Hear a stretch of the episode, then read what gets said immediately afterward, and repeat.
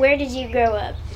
I grew up on a ranch in the western tip of the Oklahoma Panhandle.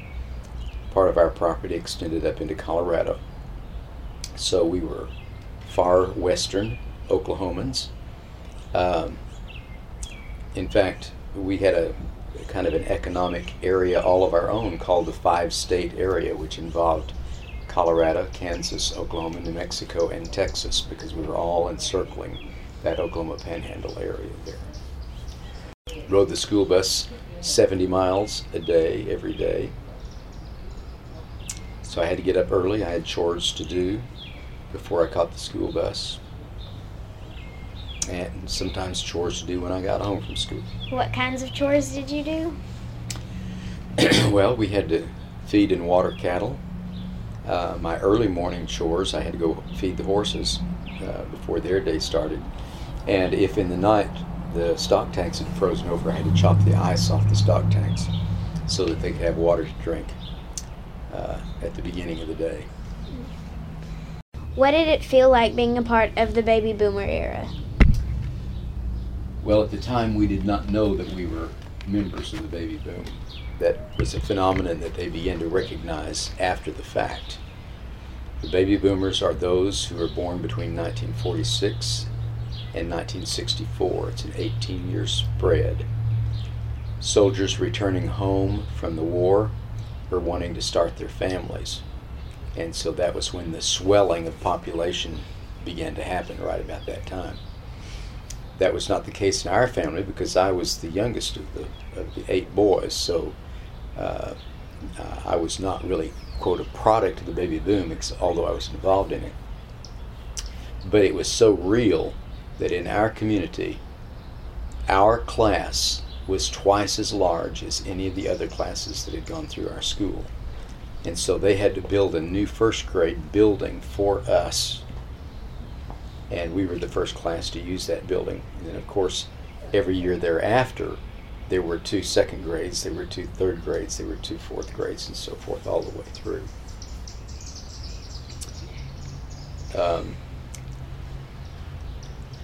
as they begin to market uh, specifically to these groups, uh, when we were babies, that was the beginning of the Mattel and Hasbro toy companies and uh, Johnson and Johnson baby products. Those industries were definitely impacted that year that we were born.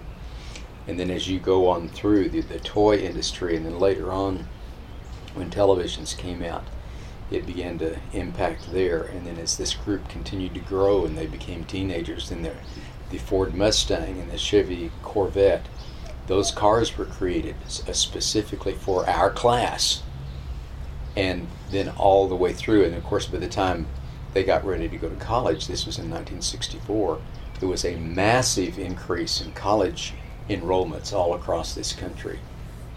And then there were more weddings, and then there were more babies being born. And as this whole group went through, somebody said it was kind of like a watermelon going through a garden hose.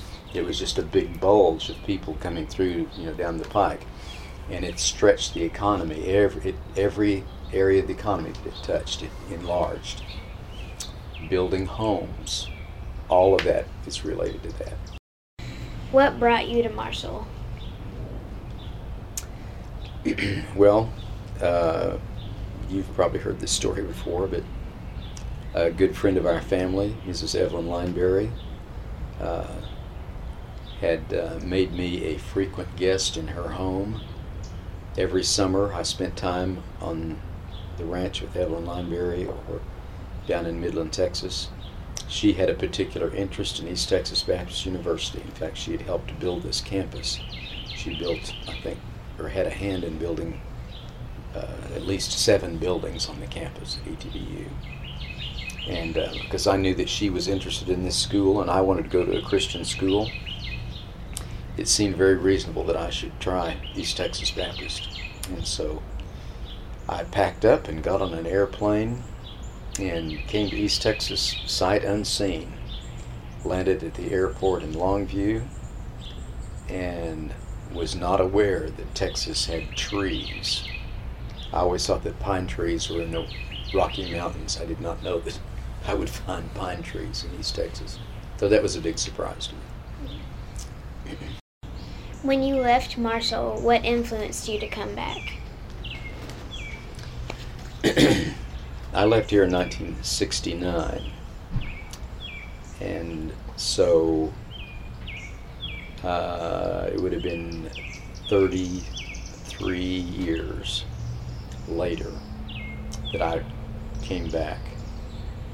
And I left here, it was my intention uh, to have a career in church music, uh, which I did, and I thoroughly enjoyed it. I was privileged to be the minister of music at the second largest Baptist church in New Orleans. I had 14 music organizations in my program there. Uh, I took young people on numerous choir tours. I did the first, I established the first puppet ministry in the state of Louisiana. I had the first clown ministry in the state of Louisiana. We did the first backyard Bible clubs after that curriculum first was developed. Uh, and the, my discipleship ministries with those young people were very, very rewarding. Uh, continued that work in Jackson, Mississippi. We lived there for five years. Uh, very similar situation. And after that, then our family moved to Ruidoso, New Mexico, where I worked with the Home Mission Board as a Christian Service Corps volunteer. There we owned and operated a motel. I was minister of music at First Baptist Church Ruidoso and uh, we helped basically in a in a struggling pioneer mission area to start a significant work at First Baptist Church with young people, particularly with children, children's ministry, and uh, strengthened their congregational singing, and uh, gave that church a real sense of purpose and mission, which they were lacking certainly when we got there. There's no question about that. So, anyway, then we came to Fort Worth. I finished my master's program, continued to be involved in church work there for about 17 years. And then in uh, April, May of 2001, uh, the university called to see if I would come back here to do uh, the uh, work with their alumni. I became director of alumni relations, and uh, I've had often thought it would be fun to be uh, able to work at the university level.